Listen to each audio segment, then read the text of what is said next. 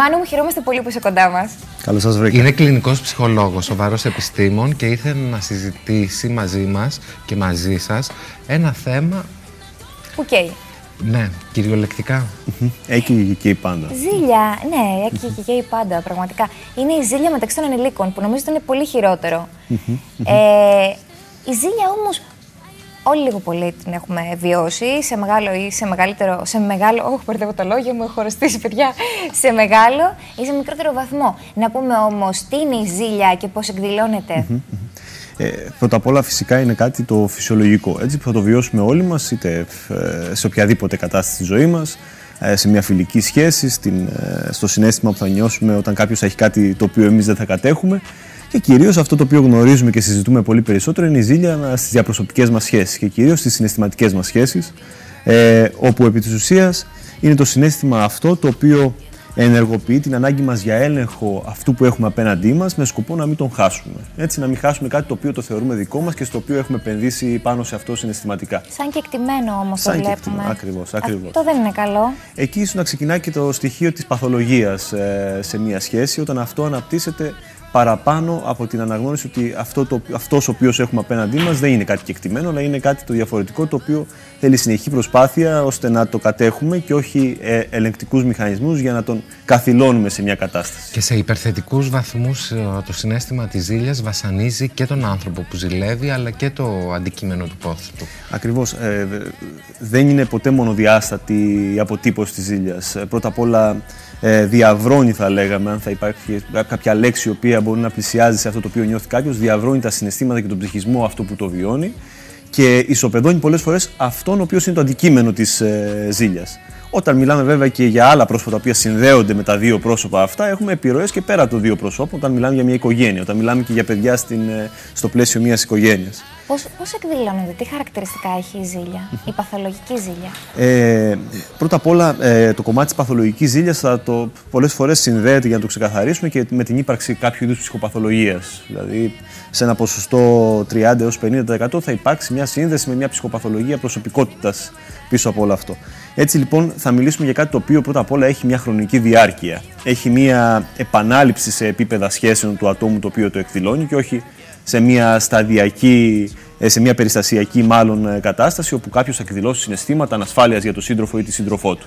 Είναι κάτι που θεραπεύεται, κάτι που ξεπερνιέται. Ε, Κοιτάξτε, αν δείτε. Ε, επειδή μιλούμε για όταν συνδέεται με το κομμάτι της ψυχοπαθολογίας προσωπικότητας, θα λέγαμε ότι περισσότερο συζητούμε την αποδοχή και τη διαχείριση του χαρακτηριστικού αυτού. Ότι όταν μιλάμε για περιστασιακές καταστάσεις που συνδέονται με το επίπεδο της σχέσης, μπορούμε να πούμε ότι είναι πράγματα τα οποία θεραπεύονται, αντιμετωπίζονται, διαχειρίζονται τόσο από το άτομο όσο και από το ίδιο το μοτίβο της σχέσης. Έτσι λοιπόν θα διαπιστώσουμε ότι είναι ένα άτομο το οποίο βιώνει συνεχώς ανασφάλεια για το πόσο σταθερό είναι το πρόσωπο το οποίο έχει απέναντί του ε, κατά τη διάρκεια της σχέσης τους. Ε, ένα άτομο το οποίο πολλές φορές θα εκδηλώσει με, διάφορο, με διάφορους τρόπους ε, τον έλεγχο πάνω στο σύντροφο ή στη σύντροφό του, ελέγχοντας το κινητό, ε, επισκεπτόμενος συχνά τους χώρους που κάποια στιγμή ο σύντροφος ή η σύντροφος ε, θα βγει για ένα καφέ ή μία βόλτα ή τον, ή τον επαγγελματικό χώρο. Ένα άτομο το οποίο θα μεταφράζει κάθε στοιχείο επικοινωνίας με κάποιο άλλο άτομο ίσως με, ένα, με μια αναγνώριση στοιχείων φλερτ, του συντρόφου ή της συντρόφου, παρερμηνεύοντας συνεχώς απλά ερεθίσματα με τον τρόπο με τον οποίο εκείνος ή εκείνη θέλει να βλέπει τα πράγματα. Αυτό, αυτό που περιγράφεις φαντάζομαι ότι αναστατώνει αρχικά αυτόν που παθολογικά ξεκινάει να ζηλεύει. Τον καταβάλει αυτό το συνέστημα ε, αλλά εκδηλώνεται πάντα προς το σύντροφό του ή κλιμακώνεται αυτή η κατάσταση μέχρι να φτάσουμε στις σκηνές ιστερίας, καυγάδων. Θα λέγαμε ότι κλιμακώνεται. Ποτέ, ιδιαίτερα στην αρχή και στη δόμηση μια σχέση, αυτά τα χαρακτηριστικά δεν θα βγουν. Στην αρχή, μάλιστα, μπορεί να έχουν και ένα γοητευτικό χαρακτήρα μέσα στο πλαίσιο της σχέσης. Ε, και χαριτωμένο. Και χαριτωμένο. Ε, συχνά θα ακούσουμε τους συντρόφους ή τις συντρόφους των ατόμων τα οποία εκδηλώνουν με ένταση τη ζήλια να, να μας αναφέρουν ότι αρχικά αυτό ήταν γοητευτικό, αυτό ανέβαζε την αυτοπεποίθηση, αυτό έδειχνε ότι ήταν εκεί, ότι ήταν αποκλειστικά τα μάτια και η σκέψη στο πρόσωπο το οποίο ε, θα εκδηλώνουμε κάποια μικρά στοιχεία ζήλιας. Στην πορεία, όταν και αυτό το άτομο έχει ένα background στο οποίο δημιουργούνται συνήθως αυτά τα στοιχεία, θα εκδηλώσει σταδιακά και κάποια στιγμή Αν αυτά ξεφύγουν και έχουμε συνεχείς συγκρούσεις και τα προηγούμενα στοιχεία τα οποία αναφέρομαι, μπορούμε να καταλάβουμε ότι το, το, το θέμα αυτό έχει προχωρήσει σε ένα επόμενο επίπεδο που πλέον ε, έχει ξεπεράσει τη φυσιολογική και τη χαριτωμένη ζήλια του ενός συντρόφου προς τον άλλο. Μα ανώ, ξέρει, θέλω να σε ρωτήσω. Ο άνθρωπος που ζηλεύει το κάνει από ανασφάλεια ή έχει ένα ψυχοπαθολογικό background που θα τον οδηγήσει σε ιστερίες μετά. Ε, μπορούμε να βρούμε διάφορους παράγοντες οι οποίοι επηρεάζουν και συνδέονται με την ανασφάλεια αυτή η οποία εκδηλώνεται με αυτό το μοτίβο έκφρασης, δηλαδή αυτό της ζήλιας το οποίο αναφέρουμε. Πρώτα απ' όλα, ξεκινώντας από τα παιδοεφηβικά χρόνια, κυρίως από τα παιδικά χρόνια, άτομα τα οποία δεν έχουν αναπτύξει ένα ασφαλή ε, δεσμό με τους γονείς τους, δηλαδή που ε, συχνά βίωναν κατά παιδικά τους χρόνια συναισθήματα ανασφάλειας, απόρριψης ε, και μη σταθερού πλαισίου με τα γονεϊκά τους πρότυπα, έχουν ένα μοτίβο συμπεριφορών σε όλα τα επίπεδα σχέσεων τους αργότερα, το οποίο πατάει σε ένα πλαίσιο ανασφάλειας. Αυτή η ανασφάλεια πολλές φορές θα εκφραστεί με αυτό το στοιχείο της ζήλιας. Άτομα τα οποία κατά το παρελθόν έχουν τραυματιστεί από προηγούμενες σχέσεις, ε, ε, έχοντας υπάρξει κάποια απιστία ε, με κάποιο παλαιότερο σύντροφο. Αυτά θα βγάλουν επόμενο. αποθυμένα αρκετά συχνά σε επόμενες σχέσεις, κυρίως στις πρώτες επόμενες σχέσεις μετά από την τραυματική εμπειρία. Πες μου όμως, τι συντρόφους έλκουν αυτοί οι άνθρωποι, ε, Δεκτικούς πολύ; Εμένα, για παράδειγμα, ο χαρακτήρας μου δεν σηκώνει πολλά-πολλά. Δεν μπορώ να μου κάνει σκηνές, όχι κοίταξε εκεί. Δεν το δέχομαι σαν προσωπικότητα. Οι άνθρωποι που επιλέγουν ως συντρόφους, ε, αυτοί οι οποίοι ζηλεύουν, ε, ας μιλήσουμε παθολογικά, είναι πολύ δεκτικοί, πολύ χειρίσιμοι, ας πούμε; Μπορούμε να πούμε ότι οποιοδήποτε θα μπορούσε να μπει να ξεκινήσει τουλάχιστον μία σχέση με ένα άτομο το οποίο θα εκδηλώσει αργότερα αυτές τις ανασφάλειες, μιας και δεν θα ε, φανούν αρχικά.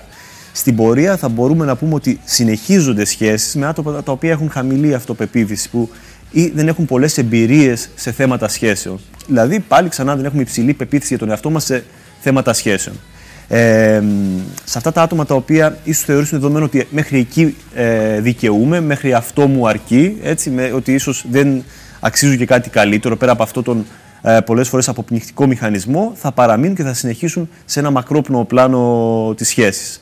Άτομα τα οποία έχουν ισχυρότερη αυτοπεποίθηση, έχουν μια εμπειρία σε επίπεδα σχέσεων τα οποία είναι πιο δημιουργικά, πιο ουσιαστικά, συνήθως θα διακόψουν και θα βάλουν πιο εύκολα τα όρια τους στα άτομα τα οποία θα εκδηλώσουν τις ανασφάλειες, τις διαχρονικές ανασφάλειες ε, μέσα στη σχέση. Μπορούν να γίνουν και επικίνδυνοι οι άνθρωποι αυτοί, φτάνοντας στο τέρμα της ε, συμπεριφοράς τους; Ε, ναι, μπορούμε να πούμε ότι τα στοιχεία της βίας ε, πολλές φορές είναι εμφανή σε, τέτοια, σε τέτοιες σχέσεις. Ε, πολλές φορές έχουμε ακούσει και εγκλήματα πάθους. Τα εγκλήματα πάθους δεν είναι τίποτα άλλο πέρα από ε, παθολογικές εκφράσεις ζήλιας, εκεί που χάνεται ο έλεγχος. Βέβαια, είναι πολύ μικρός αυτός ο αριθμός συγκριτικά με τα περιστατικά ζήλια τα οποία συναντούμε. Αλλά στοιχεία σωματικής και συναισθηματικής βίας είναι πάρα πολύ ε, συνηθισμένα. Γιατί το άτομο το οποίο ε, νιώθει ανασφάλεια ότι θα χάσει τον σύντροφό του θα προσπαθήσει με διάφορους διάφορους τρόπους να το εγκλωβίσει.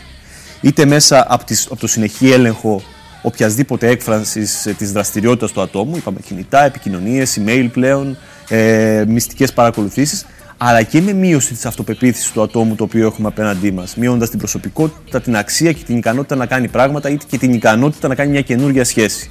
Μπορούμε λοιπόν να παρατηρήσουμε διάφορα χαρακτηριστικά με τα οποία εκδηλώνεται αυτό το δύσκολο συνέστημα και αυτό το επιβαρυντικό για τη σχέση συνέστημα. Το πιο light, η εκδοχή της ζήλιας, η, η καλοπροαίρετη, αυτή η χαριτωμένη, είναι καλό να υπάρχει; Σε ένα μικρό βαθμό φυσικά. Ότι πάνε μέτρον άριστο ε, α, και φυσικά και η χρήση της ζήλιας σαν ένα μηχανισμό φλερτ μπορεί να υπάρξει μέσα στη σχέση.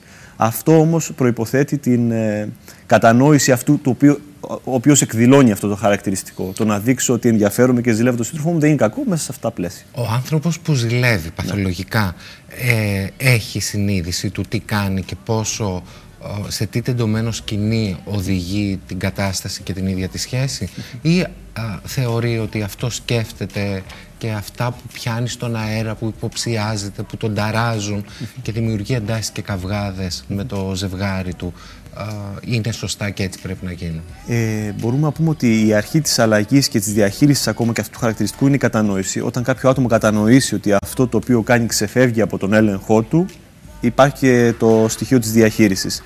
Τα άτομα τα οποία δεν αντιλαμβάνονται, γιατί πολλές φορές δεν αντιλαμβανόμαστε πλέον το λογικό από το υπερβολικό. Και είναι το συγκεκριμένο χαρακτηριστικό και πολλές φορές και από το παράλογο, γιατί είναι κάτι διαφορετικό το παράλογο από το υπερβολικό.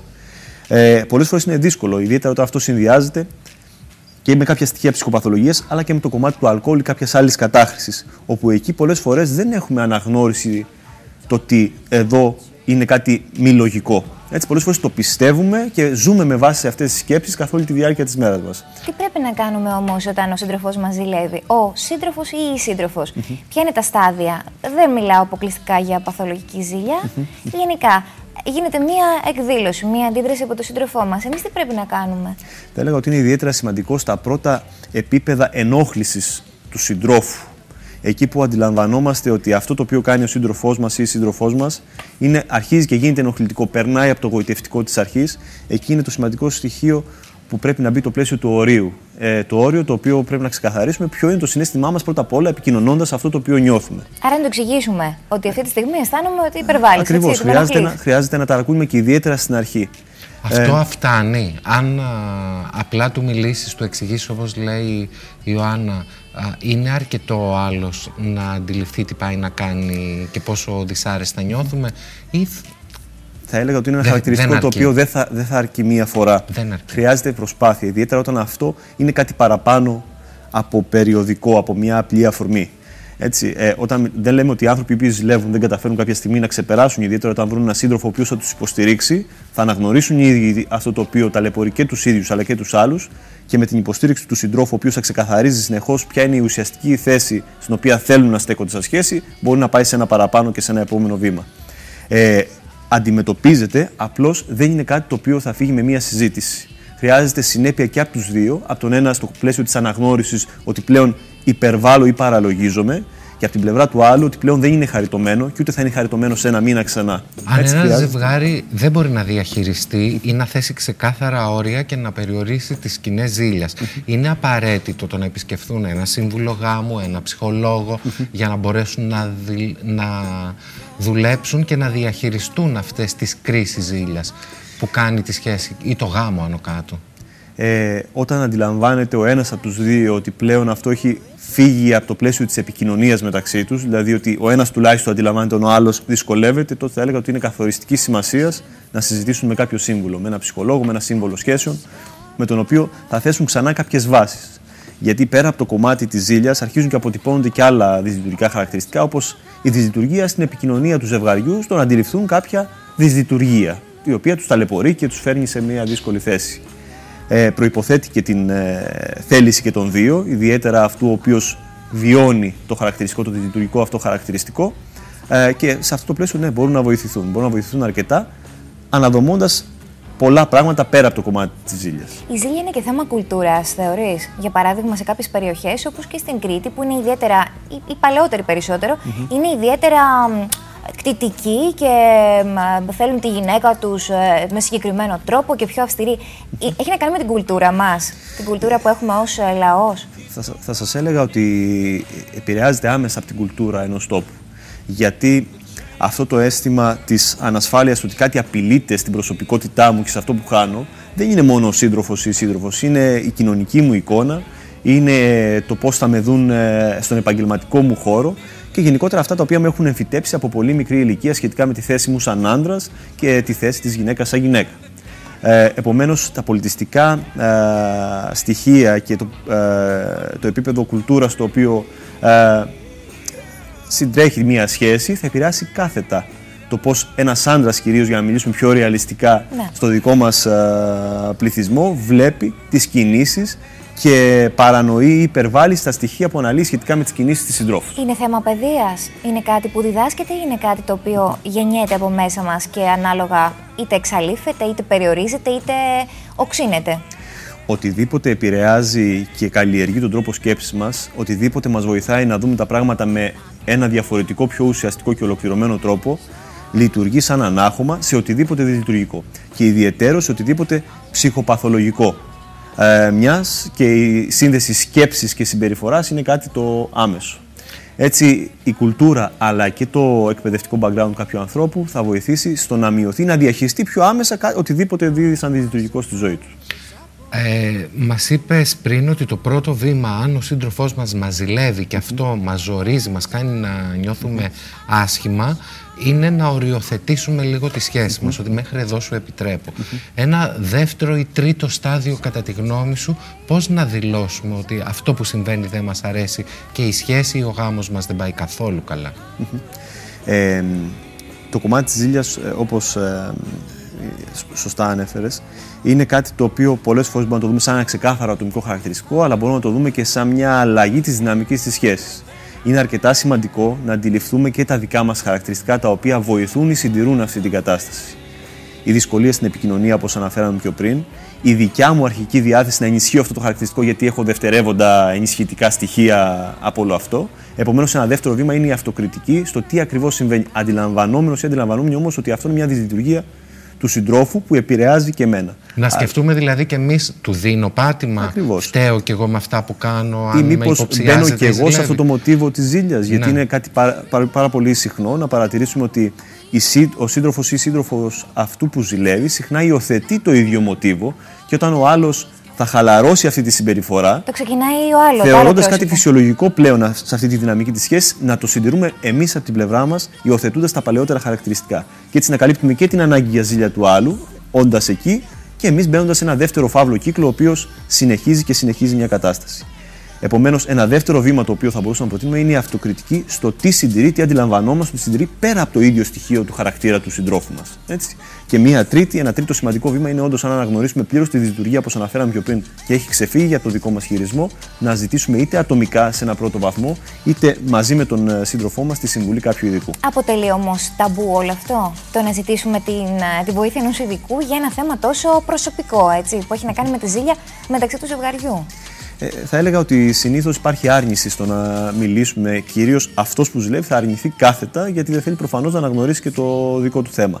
Συνήθως αποτυπώνεται και βγαίνει έντονα μέσα σε ένα πλαίσιο συμβουλευτικής γάμου ή σχέσης, όπου ερχόμαστε για άλλα θέματα, πολλές φορές και συζήτηση εκτός των δικών μας θεμάτων για τα παιδιά μας ή για κάποιο οποιοδήποτε άλλο θέμα, και εκεί θα προκύψει η δυσλειτουργία του ζευγαριού ή του ατόμου. Γιατί είναι τόσο βασανιστικό που μπλοκάρει τη σχέση. Και αν έχεις τσακωθεί πριν, δεν έχεις ούτε καλή επικοινωνία, ούτε καλή επαφή, ούτε τρυφερά τετατέτ ε, στη σεξουαλική σου ζωή με το Σύντροφο. Ακριβώς. και τα ίδια αυτά χαρακτηριστικά ενισχύουν αυτά τα στοιχεία τα οποία πυροδοτούν τη ζήτηση. Και έχω την αίσθηση ότι και με μαθηματική ακρίβεια θα οδηγηθεί σε τέτοια ρήξη κάποια στιγμή το ζευγάρι ε, που η σχέση θα λήξει. Όπου θα έχουμε δύο, δύο αποτελέσματα. Ή τη λήξη του γάμου ή δύο δυστυχισμένα, ασφιχτικά πιεσμένα πρόσωπα μέσα στην ίδια σχέση. Μια σχέση. Και όταν υπάρχουν παιδιά είναι ακόμα πιο δύσκολο όλο αυτό. Γιατί περνάει μετά και το κομμάτι της ε, συμπεριφοράς και της στάσης των γονιών αντανακλάται στα παιδιά.